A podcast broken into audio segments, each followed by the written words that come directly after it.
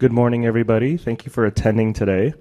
This is session IPPS 03 When Pain is Not Sexy The Evaluation and Management of Sexual Pain in Females. A couple of housekeeping items, if you may. If you want to provide uh, feedback on this session or for our faculty today, you can do that through the, uh, the uh, Pain Week app. And on top of that, if you would please silence your cell phones, we will be taking questions at the end, and we are recording the session. So um, please wait until you're called on, and I'll run the microphone over to you so that we can we can record the question. With that said, um, our faculty today is Dr. Georgine Lamvu, and she is a gynecological surgeon and pelvic pain specialist in the Department of Surgery at the VA Medical Center in Orlando, Florida. With that said, please help me welcome our distinguished speaker today.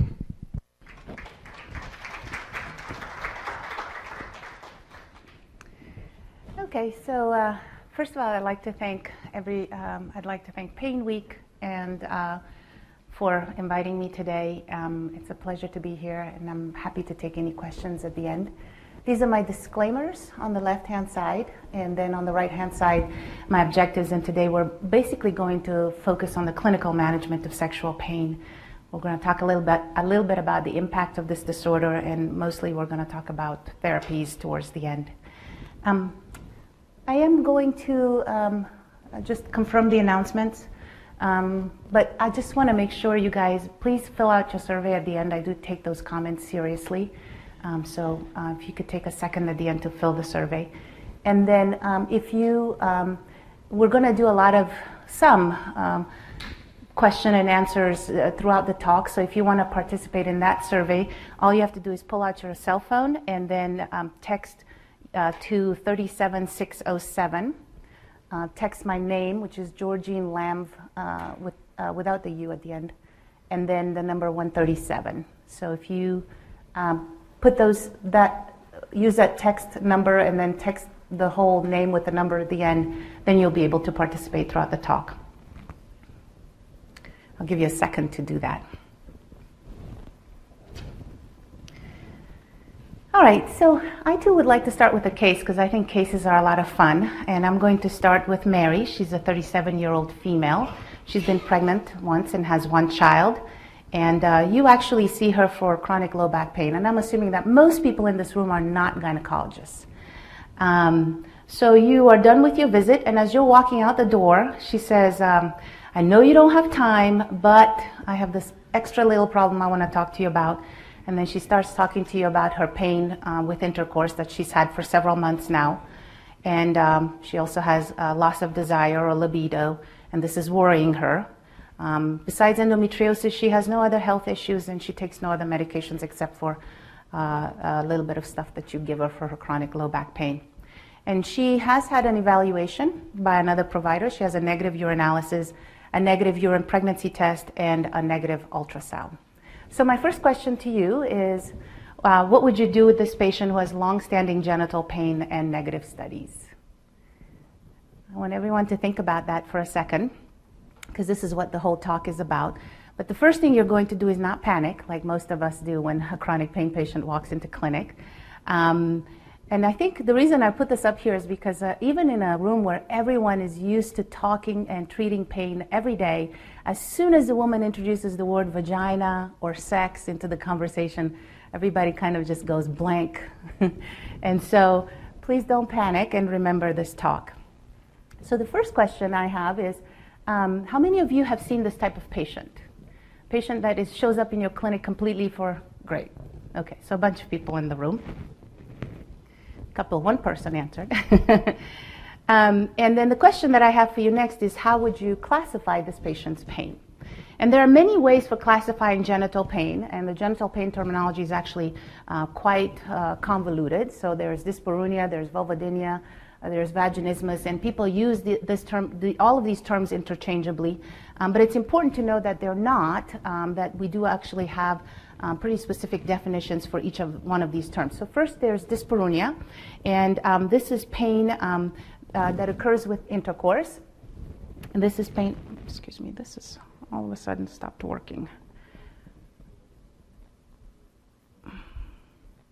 Hey guys, my slides just stopped working. I don't know what happened here.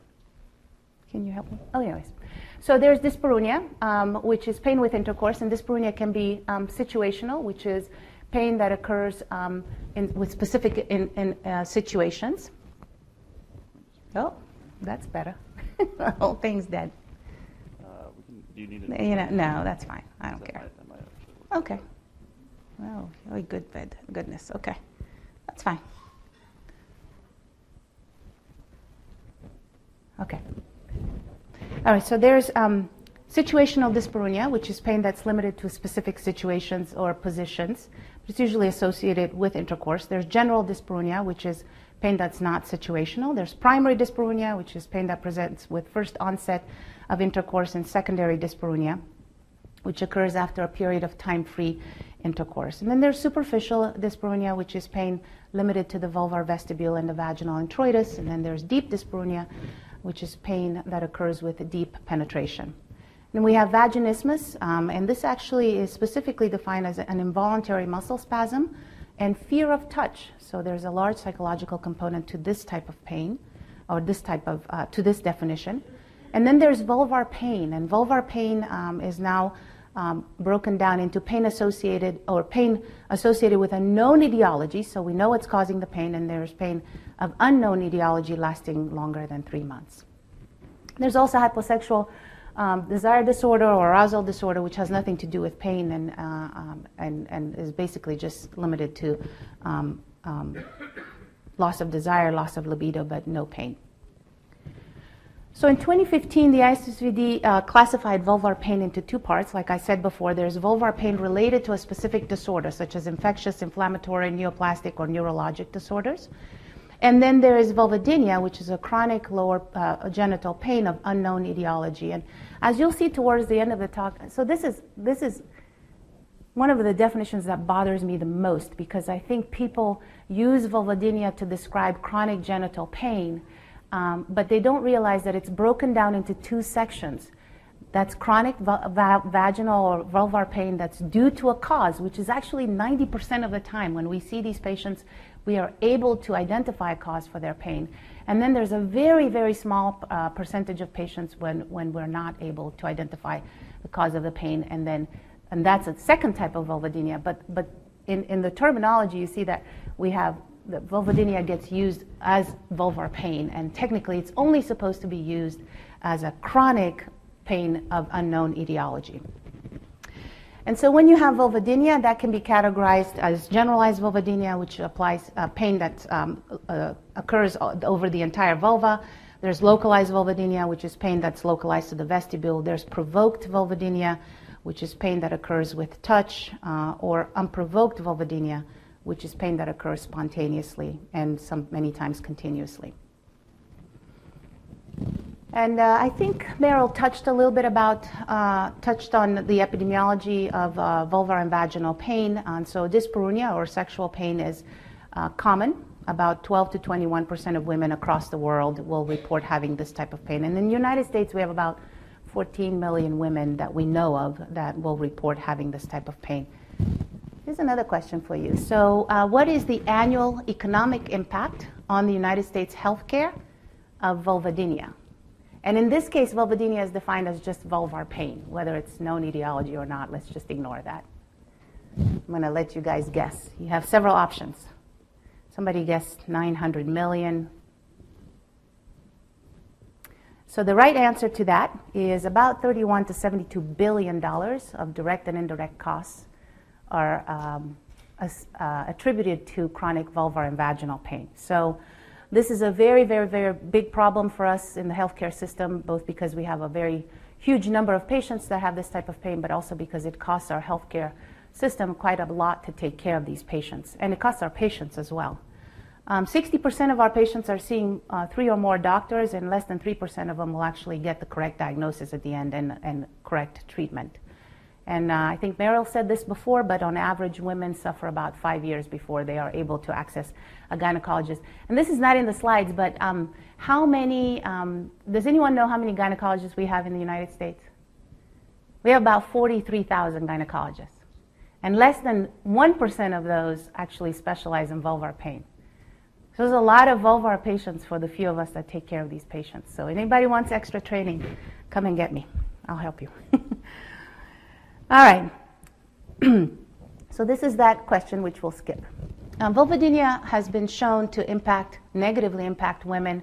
Um, it's been associated, and I won't go through this literature, it's well known now, um, that it's been associated with a lot of sexual dysfunction, physical limitations, depression, anxiety, and other psychiatric comorbidities, and a lot of fatigue, insomnia, etc., just like any other chronic pain syndrome. Vulvodynia overlaps with many of the other chronic pain syndromes, so I call it as a, you know, if you ever see a patient with vulvodynia, it's please screen for the other chronic pain syndromes.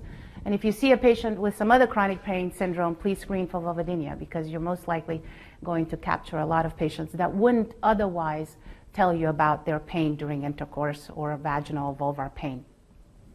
So it's very common. It negatively impacts our patients and our healthcare system. So the question is, how do we evaluate these patients? And luckily enough for us, about 90% of our evaluation and, uh, is focused um, uh, on uh, uh, is basically just communication and observation. I think anybody who can talk to a patient can probably properly treat a vulvodynia patient, uh, and so um, I don't think it's hard to do. The first thing to take away, though, is that chronic uh, genital pain is very similar to other chronic pain syndromes, and I know that some of you were at Susie's talk this morning where she shared some of the data on dysmenorrhea and dyspareunia uh, mimic, mimicking other chronic pain syndromes as far as CNS changes and um, psychosocial and biological factors that impact the pain. And vulvar and genital pain is no different.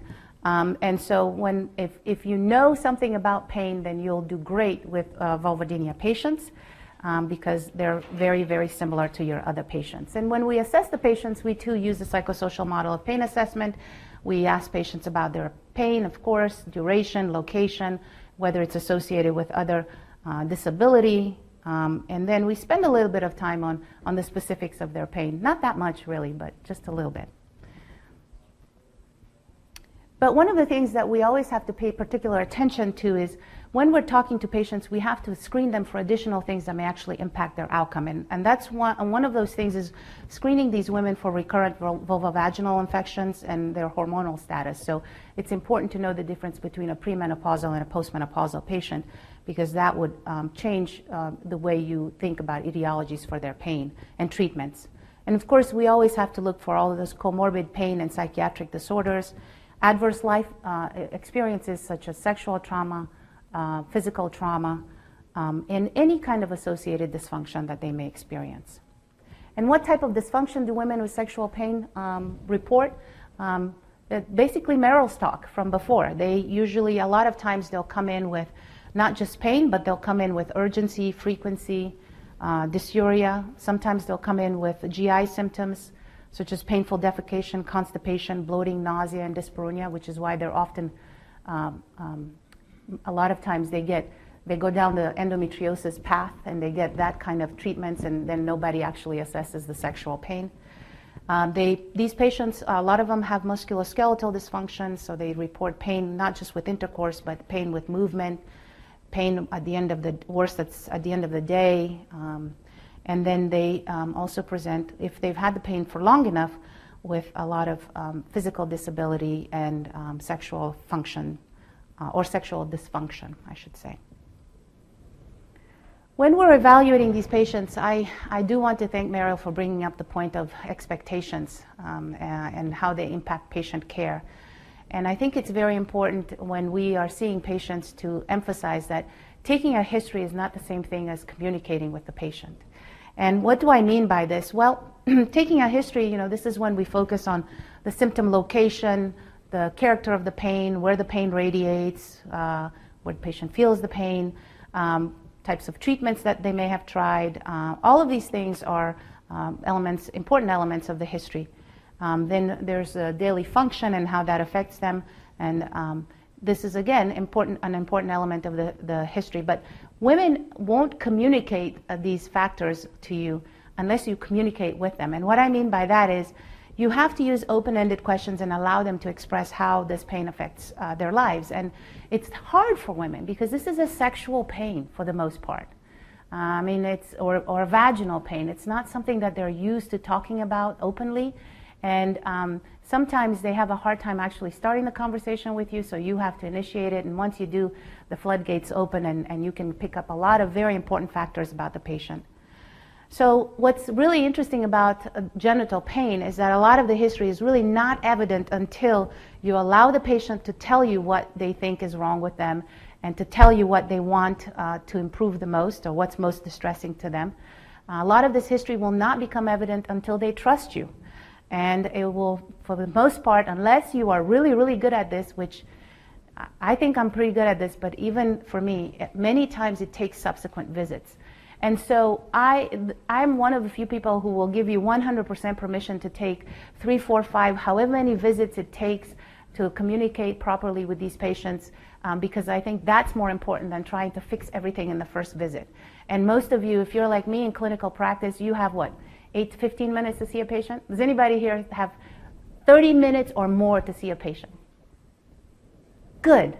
Then you guys are great. But the majority of the room, uh, you know, you just don't have that kind of time, and there's no way you can get all this history in that time. So take your time. If it takes more visits, then so be it. So first expectations, or that what occurs, the communication you have with the patient in that first visit is so important. The patient comes in with a lot of expectations that are not necessarily the same expectations that you have. Most of the time, our research shows that the patients want to be first and foremost believed and validated. They want reassurance they want to establish trust. They want to overcome feelings of isolation and invalidation. Remember, these are women that have been in pain for a long time.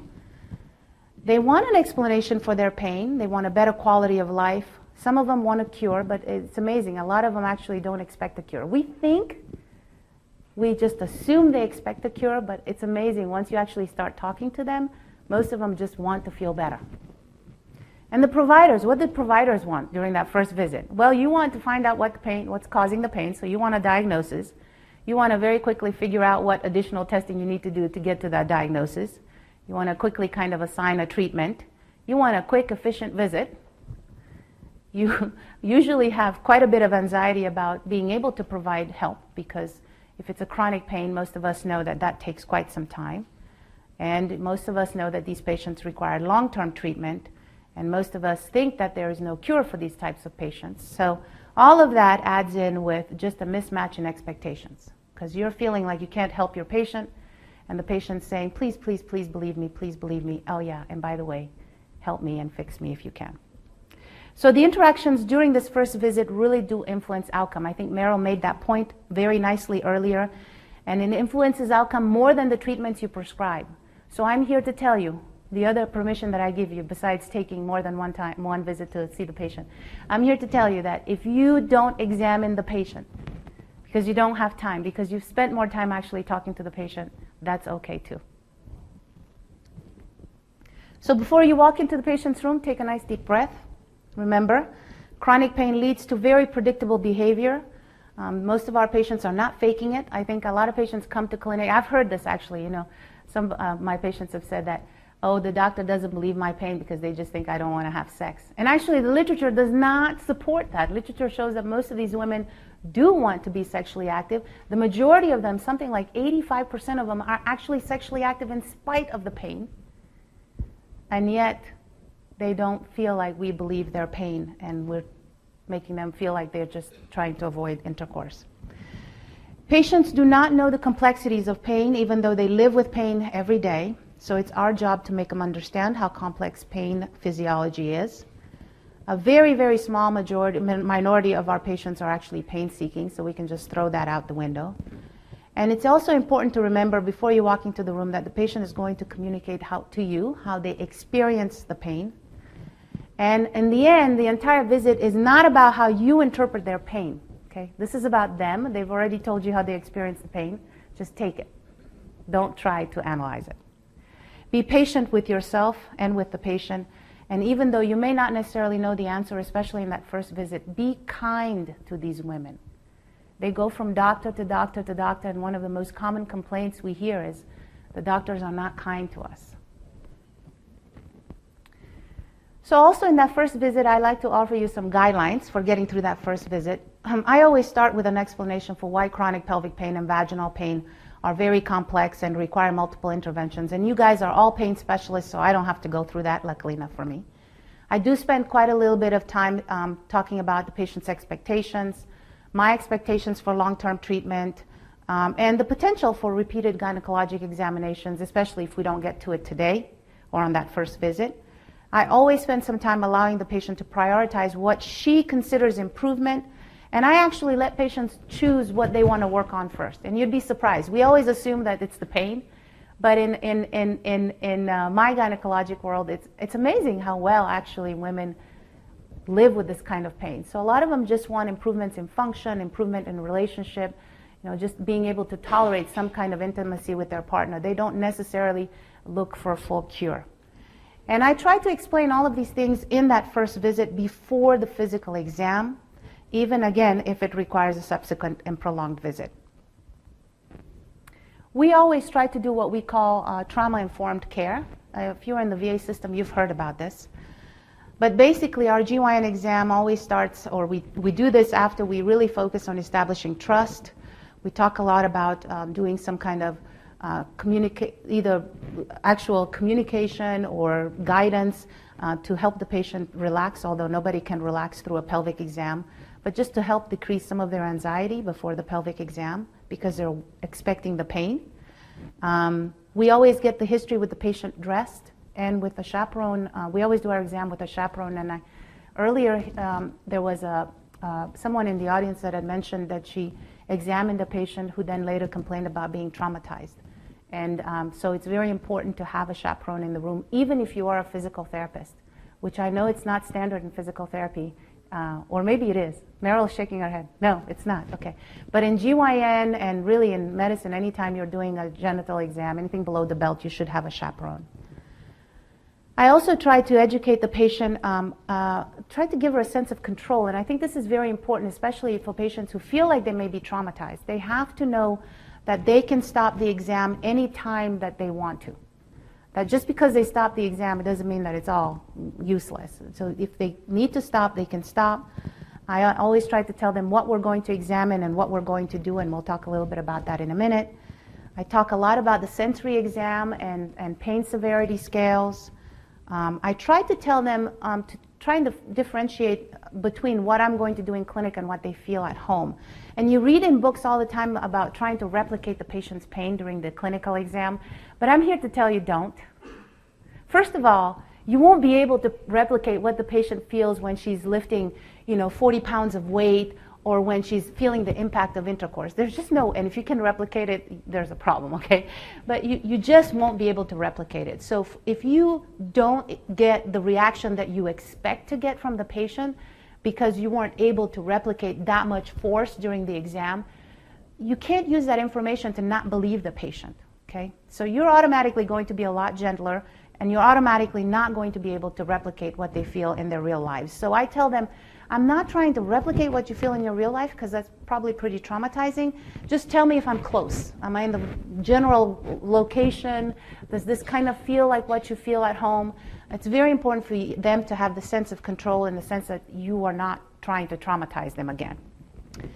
And then, um, if you ever get to the physical exam, to the speculum exam, I always use to uh, the smallest speculum exam, uh, the, the smallest speculum that I can find for the exam. And again, I've already said that I give them the option to start and stop at any point or to break up the exam into multiple visits. Trauma informed care means that you screen for trauma before you start the exam. Please try to remember this. Although not all women, in fact, a significant proportion of women who have genital pain don't have a history of sexual abuse or physical abuse. Um, a lot of them do. So you have to be able to screen for that before you actually start the exam, and you might decide to treat those patients differently. Make sure the patient's properly covered. We've already talked about the chaperone. And monitor all verbal cues during the exam and nonverbal cues. Because when you're doing the pelvic exam, where are you? Right? You, you can't see the patient's face. You, you can't see any, and most of them are, you know, with their eyes closed, scrunched like this, and you can't see anything. So either you need to ask your nurse to help you and just gently tap you on the shoulder if, if she sees that the patient's not tolerating what you're doing, or go slow and look at the top every once in a while. You have to be able to monitor your patient. And again, stop the exam at any time and always get permission before starting or resuming the exam. And this, this applies to our physical therapy colleagues because I think, you know, you, patient goes to you, now she's been referred to you. So you feel like you have to fix their problems all in one visit. You, you don't. It's like Meryl said, you can spend some time actually talking to the patient, gaining the trust, and then continuing on as you can. And then if you see any signs of distress, you know, ask the patient, would you like to stop or take a minute? Do you want to delay the exam?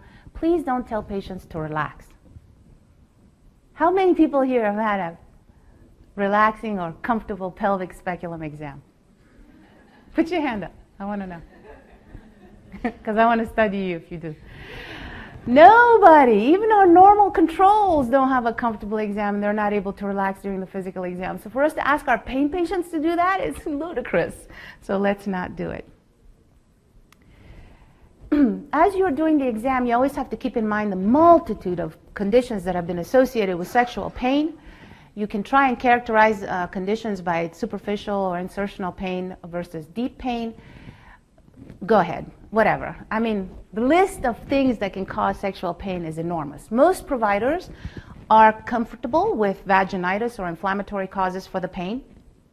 Most providers are comfortable with hormonal causes for sexual pain, such as vaginal atrophy in postmenopausal women or vaginal atrophy in cancer survivors. Um, a lot of providers are comfortable diagnosing things like endometriosis, masses, pelvic inflammatory disease. If you're a gynecologist, you, you're doing some of your, you're considering some of these diagnoses. A lot of us are now asking about obstetric trauma, surgical trauma, recognizing that these conditions can really impact the pelvic floor muscles and lead to pain. Some of us, if you're uh, pretty advanced, you're also thinking about vulvar dermatosis. So these are all what I call the vaginal eczemas, although it's not correct to call them eczemas, but they're, they're dermatosis of the vulvar and vaginal skin, and they can all lead to pain during intercourse. but here's the ones that we're missing a lot. A lot of our sexual pain patients come in with pelvic floor myalgias and myofascial syndromes from OB trauma, from surgeries, from having endometriosis that's not been treated or partially treated. And they come in with these myalgias and no one recognizes them. Okay? And then the neuralgias. This is another often missed group of diagnoses that leads to pain in the vaginal and um, vulvar region. And then if you are keeping track of your patient's dysfunction uh, symptoms like your urgency, frequency, um, constipation, you might even want to include the urinary and the gastroenterologic etiologies for pain. And all of those etiologies, such as um, painful bladder syndrome, previously known as IC, or IBS, all of those can um, also have, there's a lot of crossover between those disorders and vulvodynia or vulvar pain. So the question is then, how do you go through all of it? Like, how do you rule these things out? This is just such a massive list. And I always say, well, just start with the one through six physical exam. And we always, of course, number one on the list is describing the patient's mood and affect. Number two is doing a full musculoskeletal exam of the lower abdomen and pelvis. And then move on to your external vulvar exam, your external vulvar sensory exam, your single digit internal musculoskeletal exam, and then last, if tolerated, your internal speculum exam. I think if you go through these six steps for patients with vaginal pain, you can, and really just pelvic pain in general, right? You can pretty much, this is about as thorough as you can be, and you will pick up most of the the uh, differential diagnoses that have been associated with vulvar and vaginal pain, as well as pelvic pain. Okay. We'll skip that. So the external visual exam, I'm, I did not do the musculoskeletal exam because I think uh, Meryl covered it very well. Um, so um, we're going to start with the external visual exam. So what is normal? Um, well, uh, there's a lot of variation as to uh, what is a normal vagina. And I actually have patients, a lot of patients come in and say, especially as they age, is my, is my vagina, does it look normal? And, and I go, It looks like, I've seen like 50 different types of uh, vaginas. But in general, so what you're looking for is abno- obvious abnormalities. Um, fissures at the six o'clock position. I don't know if you can see this, but it's down here on the posterior fourchette. These are very common in women who have been having traumatic intercourse, uh, not trauma meaning, uh, traumatic not meaning they've been uh, physically traumatized, but they're having intercourse with pain. So their pelvic floor muscles are very contracted, and when those muscles contract, the vaginal canal um, closes, and so they keep trying to have intercourse through the pain, and so they eventually start abrading and, and eroding this area, and that uh, contributes to their pain even more. Um, you're looking for dryness and signs of hyperkeratosis. Um, and so basically, this uh, in this picture, I don't know if you can see it, but the vulva is really kind of uh, shiny, dry, and and uh, um, hairless almost, and uh, um, very inflexible. And these are very common findings in women who have vulvar dermatosis. And then there are women who will have actual glands, uh, Bartholin's glands or masses or things that you actually need to biopsy. And, and if you do, the vulva is no different than anywhere. The primary care doctors, I always get referrals from the doctors for, for vulvar lesions. And I'm like, you guys are better at dermatology than I am. It's the same thing. If it's raised and irregular edges and dark colored, you should biopsy it. Except for if it, in the vagina, nothing should be dry. We don't like dryness in the vagina. Okay, so everything most, for the most part, past the uh, the the uh, introitus should be uh, moist and uh, pink and uh, have lots of wrinkles to it. The external sensory exam we usually do with a cotton tip applicator, and what we're trying to do here is to assess whether the patient has any signs of hyperalgesia or allodynia in these sensory dermatomes. And if you remember nothing else about the vulvar sensory dermatomes, which I don't expect anybody to know, just know that touching a patient in these regions with a cotton tip applicator should not cause pain, obviously. Patients should be able to differentiate between the sharp or the wooden end of the applicator versus the soft end of the applicator. And sensation should be equal on both sides of the vulva. And when you touch the anal region, you're going to get a little uh, reflex that uh, puckers up the anus, and we call that the anal reflex, and that's what we call a normal anal wink. Um, and those are all uh, normal findings. So if you can use a simple cotton tip applicator to just gently stroke these areas or touch them with a uh, static pressure or brushing pressure or whatever it is that you want, um, and it's not hard to do. And then you can, after you've examined the external portions of the uh, vulva and the perianal region and the mons, then you can move into the vestibular region. And in the vestibular region, we uh, demarcated using the face of a clock. So 12 o'clock is up here by the urethra, 6 o'clock is down here by the posterior fourchette. And then um, you can touch the patient gently with the cotton tip side of the applicator. We don't use the wooden end on this side because the, these patients are sensitive here. And again, they shouldn't have any pain when you touch them with the cotton wood applicator. Now, what is very important to know about these vaginal pain patients is that when you're doing a cotton tip applicator, you will not necessarily replicate the patient's pain. They might not even have pain um, for several reasons. Number one, um, the patients are actually not very good at distinguishing uh, the, or explaining the difference between internal vaginal pain and introital pain. They just feel pain everywhere. So you could have a patient that has a normal introitus with very significant internal vaginal pain. The other thing is um, your pressure may not be enough to actually replicate what they feel in during intercourse because remember intercourse is not just about touch of the mucosa there's also distension massive distension of the muscular tissues underneath so you're not replicating that with the cotton tip so just because the patient has a negative cotton tip applicator, but she tells you she has pain in that region, that doesn't mean she doesn't have pain. You have to believe her. It just means that she doesn't necessarily have vestibular or introital allodynia. So then you can move on to the single digit exam. And this is a very rudimentary image that I made. But basically, you know, there's not brain science. The vagina has the same, lots of muscles, but they, they're actually really cool because when they contract, they all have one single purpose which is to close the vagina and shrink down the vagina. Okay? And um, so there's muscles around this way, which we call the bulbocavernosus. There's muscles down here, and then there's a whole bunch of muscles running along the walls of the vagina.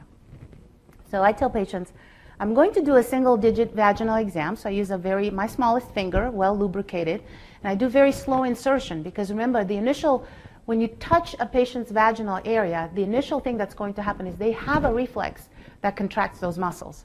So if you just go and push past that very quickly, you're going to cause them pain, and that's not necessarily abnormal.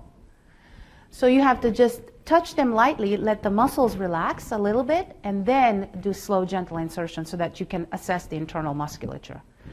And then uh, you can ask the patient to voluntarily contract around the single digit to assess strength and tone. And then you can apply quite a bit of pressure to the vaginal walls. And if you apply pressure at the 5 and the 7 o'clock position along the vaginal walls, um, you will be touching the levator muscles, and there's actually three muscles that make up that big muscle, but we won't talk about that. You can palpate those muscles, you can palpate the cervix, and you can palpate the uterus and the adnexa all with this one single digit. So the question is when you're doing this exam, what is normal? And there's actually not a lot of very good data that tells us what is normal, but I can tell you from the little bit of data we have and from clinical experience, um, most pelvic, most women should tolerate pretty deep palpation of the pelvic floor muscles without pain. And um, if you look at the literature, the, the Denniz Zolnoun was one that published some of the study. But basically, she's shown that the pelvic floor muscles can tolerate as much as two kilograms of pressure without any pain. And if you think about what is that, if you take your fist, your fist, and push with your index finger, push hard enough to start blanching the tissues around, that's about two kilograms of pressure. And women who don't have pelvic floor muscle problems will tolerate that, and they'll tell you, you, if you ask them, is that pressure or is it pain, they can differentiate between pain and pressure. Okay? So if they tolerate deep palpation of those pelvic floor muscles, that's normal. If they tell you it's painful even when you're applying light pressure, then that is abnormal. They should also be able to voluntarily contract and relax all the way around your digit. Okay? And so they should be able, if, if they can't do that, that usually, Meryl can explain this to you very well. But what happens a lot of times is they either stay in a permanently contracted state, so they've got no voluntary control over their muscles, or involuntary control. And that's a problem because then they can't, a lot of them who are, they're having pain with intercourse. And so what happens is they, they initially, it, when, when they can override, they can work past that pain if they can just voluntarily relax those muscles. And if they lose that ability, then that's even worse for them because they're not able to accommodate the penile shaft at all, even when they really think about it a lot. Uh, pelvic floor muscles should feel soft and pliable. Okay, um, if they feel like this board, uh, you probably have a problem, and the patient has pain. And then if the patient tolerates a single digit exam, then you can go ahead and do the internal speculum exam. And at this point, when we do a speculum exam, most people will do a vaginal pH, a wet prep, get cultures if there's a discharge, or a biopsy if they see something abnormal. I have a referral practice, so I usually don't have to do any of this because it's been done before patients get to me. But if you're seeing these patients for the first time, you should um, um, examine that anything that you see in the vagina that's abnormal, such as a discharge or a mass. Diagnostic tests for patients with uh, sexual pain, luckily enough, there's not much that we have to do. Most of the time, we just do a urinalysis. Like I said, the vaginal cultures and a transvaginal ultrasound. Those are basic. Um, and as it turns out, most of the time, those will be normal. Okay, but we still have to get them because, like I said, there are many other potential etiologies for sexual pain, and so we have to rule those things out. so here's our patient. Um, if you remember her, she had she was a gravida one, and she uh, came in and she had some some pain during intercourse and decreased libido. And you did your exam, so you did the full full exam, and you didn't see any kind of discharge, or she had very nice, healthy, clear vaginal discharge. She had a little bit of erythema on the posterior fourchette, and that's from having intercourse. And she had bilateral levator pain. So when you did your single digit exam, she had pain. So what would you do next?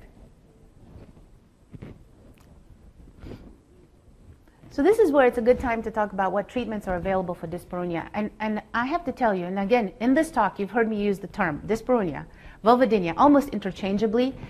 And I have to tell you that is part, you know, bad habit, but also part, the, the, the issue is that the, the treatments, we, we use them interchangeably. And so we are actually treating more of symptoms than we are actually treating an actual disorder. Um, so if a patient has sexual pain or painful intercourse or pain when the vagina is touched or pain in the vagina when she's sitting or walking or doing whatever, pain in that area in general, this is what we would do. There are many available treatments, and what is really frustrating to me is when a patient comes to me and says, Well, there's nothing you can do. Well, actually, there's probably quite a bit that we can do. Um, so the first thing that we start with is education and vulvar care. A lot of these patients are very focused on their vagina. They're feeling pain all the time. Imagine if you were walking around every day and you were just thinking about your vagina all day long, right? It's pretty distressing. Now, think about it. All the things you do in every day, and you don't ever once think about your vagina or your testicles or your penis. So now you're thinking about this every day. You're obsessing about what you can put on it to make it feel better. And so women who have this kind of pain are constantly putting things in that area that probably are doing more harm than good. And one of my favorite things is uh, how many people have heard about this Gwyneth Paltrow website goop thingy? Have you guys seen the amount of things they tell women to put in the vagina? Jade eggs, seaweed sponges. It's crazy.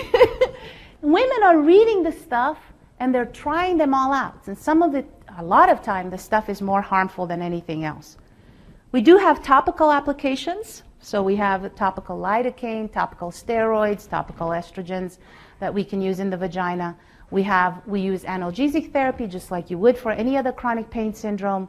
We use intravaginal physical therapy. We use behavioral therapies and psychiatric therapies. And we use sex therapy, we use injections, neural blocks, and trigger point injections for folks that have myalgias. Sometimes, very rarely, we'll do a vestibulectomy, which is a surgery to remove that vaginal entrance. And the truth of the matter is that even though we have all of these options, the key thing is not just going from one thing to the next. The key thing, what we usually do is multi- multimodal therapy. So we use multiple things at once and we tailor treatment to patients. And I think that's really what makes this type of care very difficult because you actually have to tailor treatment to each patient. You have to listen to them and see what their needs are. So, in education, we usually tell patients to avoid overwashing the vagina. Stop trying to make it clean and dry. That's actually not going to help. Uh, stop using harsh cleansers. Avoid wiping. Wipe all the time. Um, we actually uh, tell them to avoid any kind of dry, drying agents and use lubrication not just during intercourse, but even just in their daily activities. We tell them to avoid tight clothing if that bothers them, and we really spend a lot of time trying to tell them, I want you to focus on something else today. I want you to spend 10 minutes not thinking about your vagina. Do something else that you can uh, uh, focus on, positive, that, that doesn't have to do with your vaginal pain. And you'd be hard, you'll be surprised how hard this is for these patients. And then the key thing that we teach them is stop trying to have intercourse when it's painful. Especially if someone has a myalgia or some kind of musculoskeletal problem and we end up sending the patient to therapy, to physical therapy. Every time they have pain with intercourse, their pelvic floor muscles contract back up. And, and they learn to fear intercourse itself, not just the pain, but just the act of intercourse. And we'll talk a little bit about that in just a minute. And then we try to tailor uh, treatments after we do the education. We ta- tailor treatments based on what they need. So if we have a patient that has a lot of vaginal atrophy, we'll start with our um, topical uh, hormonal creams. Um, we do have the option if a patient is not a, um, a good candidate for that or doesn't tolerate a, a topical cream because it burns them, we now can use oral um, uh, selective estrogen receptor uh, modulators. We can use topical lidocaine, although that only works for a little bit, and lots of lubrication and vulvar care. If we have patients that have actual dermatosis, for those patients, we use topical steroids. If we have patients that have myalgia as either as the primary cause of the pain or as a secondary cause, meaning they had pain from, say, endometriosis or something, and then they got a myalgia, and then they got the, the, the dyspareunia. And so that's a secondary myalgia. Then for those folks, we'll use physical therapy. About 80% of our patients are in pelvic floor physical therapy. Sometimes we'll use muscle relaxants, and sometimes we'll use trigger point injections and anesthetic blocks just to give them some pain relief while the physical therapist is working her magic. And then sometimes we have patients that have pain with recurrent infections, and then we'll do more chronic long term antimicrobial therapy. And this is, if, if this list of treatments pretty much covers 90% of women who have this type of pain. So what do you do if your exam is normal? You do a speculum exam and uh, you do a single digit exam and it's normal. You do a speculum exam and it's normal and the patient still says she has vulvar and vaginal pain. Well, first of all, you've already, I'm assuming, thought about the myalgias. So that musculoskeletal exam was unremarkable. so the first thing to do when you think that nothing is wrong is to think about neuralgias. People can, women can develop vulvar and vaginal neuralgias just like the rest of the body. And it's amazing to me how I can say diabetic neuropathy and I can say, you know, some other neuropathies. I won't go through all of them right now. But the minute I say a vulvar neuropathy, people go, really? You can get that in the vagina? Yes, we can. And so let's just think a little bit about the neuroanatomy of the vagina. So the vagina is innervated by branches of the anterior cutaneous nerve coming off from the top, from the iliohypogastric and the and ilioinguinal nerve. So they, the, these neurons come this way and they go to the top of the mons and the top of the vulva. Um, we also, um, it's also innervated by branches of the genitofemoral nerve um, and also innervated by branches of the pudendal nerve coming down from this area. Right? So all of these neurons can get injured during delivery. They can get injured during laparoscopic surgery, cesarean delivery. So surgical history is very important to get in these patients. And most of the time, what will happen is they will come in with pain, not just in, if they have a, a neuropathy, an, an upper, abdominal, um, upper abdominal neuron neuropathy. They'll come in with pelvic pain and also vulvar and vaginal pain. So if you're just focused on the vagina and not examining everything else, you're probably going to miss them. So big, big, big risk factors for these types of neuralgias are surgical retractors, incisions, uh, and um, mesh implantation, um, and then obstetric trauma. And if you're taking care of veteran women, uh, spinal injury. so for women who have neuralgias, we treat them no different than any other neuralgia, even though the data is very um, sometimes mixed, sometimes controversial. We treat them the same way as you would any other neuralgia. We basically will use topical anesthetics if we can, and a lot of times we will combine those with oral tricyclic antidepressants uh, or oral anticonvulsants. And then if those things are slow to work or work only partially, then we will couple those therapies with neural blocks and uh, we can do lots of blocks in the vagina. We can basically block anything from the waist down. Um, so, and, and most gynecologists can do pudendal blocks, but uh, not all. So, for those kinds of blocks, you probably have to seek an expert. Um, and uh, there are people who are using uh, neuromodulation or to, to, to just, just like in any other chronic pain syndromes, uh, to control those, these types of neuropathies in the vagina. And, and it's nice because we can get to these neurons. Uh, they're, they're nice and easy to get to. So here's our patient. so during your exam, you noted that discharge and uh, the uh, uh, clear discharge and a little bit of erythema and your levator pain. So what would you do for this lady? And what I chose to do for her is I talked to her about vulvar care. I started her on a little bit of topical lidocaine just to give her some relief and a tricyclic antidepressant, low dose because she was also very distressed and not sleeping at night. And I sent her to physical therapy. And it's amazing to me how a decade ago we didn't even know what pelvic floor physical therapy was, and now we see these massive, like just uh, when we when we have the right therapist, our patients do so well with pelvic floor physical therapy. So that's usually well, well where we start. So she came back, um, and she said her pain was better, um, but she still had no libido. I think this is where you get really frustrated, right? Uh, and her husband's starting to get really upset because he thinks that they should have sex all the time, and, and she's obviously not in agreement with that, so she's very visibly distraught. And so, what next? Um, so, this is where we use a lot of psychological and psychobehavioral therapies um, for sexual dysfunction. And I will not go through all of these, except to tell you that we use all of these depending on what the patient complains of the most. So, we'll use sleep therapy, relationship therapy, cognitive behavioral therapy, relaxation techniques, coping, improving coping, all of that we do. Um, but what is really, really important to know is that a lot of these problems will not become evident to you until you've been taking care of the patient for quite a while. So sometimes you'll keep doing these medical therapies and the patient's not getting better, not getting better, and then you really sit down and get a better history and then you realize we have a whole lot of things to deal with. And one of the key things about these types of therapies is to remember that to a certain degree, what we're trying to do is to desensitize the patient. And what I mean by that is it's important to know that once patients have painful intercourse, eventually what happens is they just fear intercourse itself. And so we can take away the pain, but the act of having intercourse, they're still not ready to go to it. They're still afraid to feel, potentially feel that pain, even though the physical exam in clinic or during physical therapy is normal or reassuring. And so, what we do with patients, uh, with these patients a lot, we'll use things like vaginal dilators. Um, we talk to our physical therapists a lot about, you know, is this patient ready to have intercourse? I mean, I know she's pain free, but is she actually mentally ready to go back to try and have inter- insertional intercourse?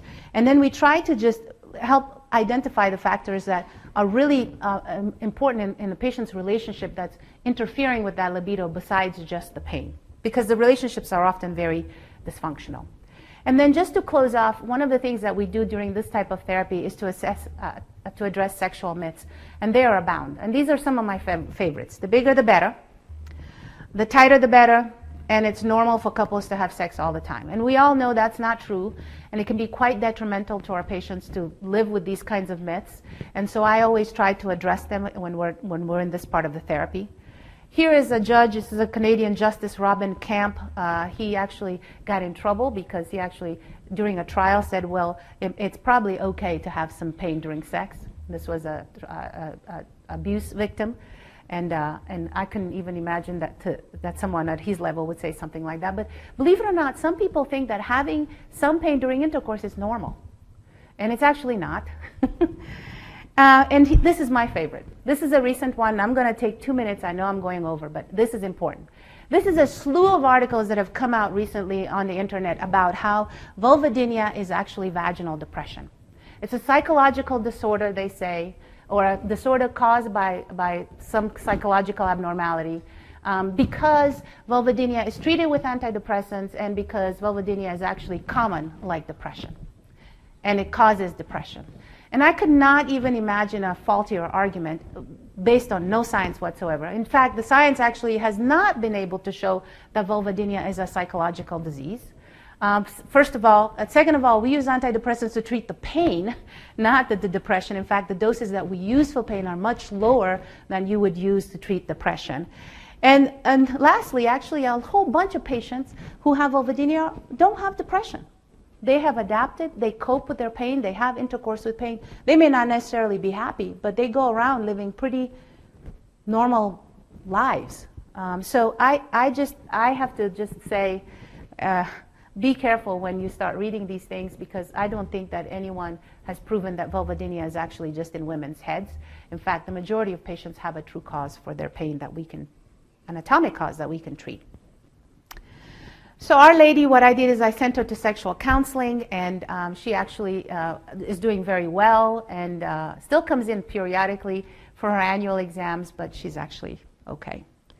So just to close off, dyspareunia and sexual pain is actually multifactorial. It's important to rule out things like vaginitis, but also think of more um, unconventional diagnoses such as myalgias and neuralgias. And do try to uh, involve patients, uh, do try to use a multidisciplinary team approach and, and think about organic and psychosocial dysfunction. They both need to be addressed. Um, and just because you fix someone's pain, that doesn't necessarily mean that they will return to normal function, and we have to be very sensitive to that. And in general, this type of pain is actually very similar to what you guys do in clinic every day. And lastly, because I know that one of the things that the biggest problem we have is we just don't have the resources to take care of our patients. So I put this up here. Um, this is the International Pelvic Pain Society website. It actually has educational videos and pamphlets in Spanish and English and Creole and for patients and for providers. There's a whole bunch of stuff that you can actually email the experts and ask them questions. There's observerships and grants. Please go take advantage of this stuff. And that's it.